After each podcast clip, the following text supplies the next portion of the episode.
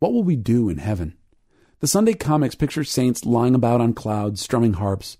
It hardly takes your breath away.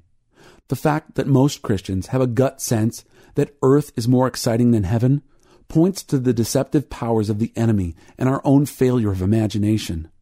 What do we do with the idea of eternal rest? That sounds like the slogan of a middle class cemetery.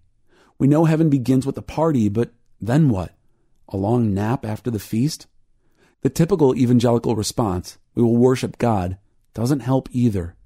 The answer is certainly biblical, and perhaps my reaction is merely a reflection on me, but it sounds so one dimensional.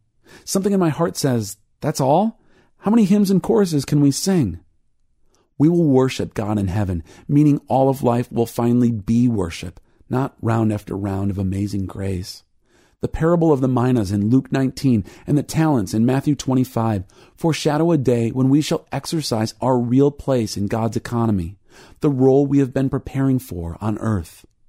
He who has been faithful in the small things will be given even greater adventures in heaven.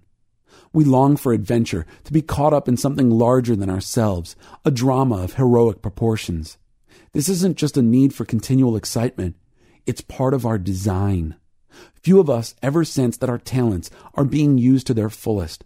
Our creative abilities are rarely given wings in this life. When Revelation 3 speaks of us being pillars in the temple of God, it doesn't mean architecture. Rather, Christ promises that we shall be actively fulfilling our total design in the adventures of the new kingdom.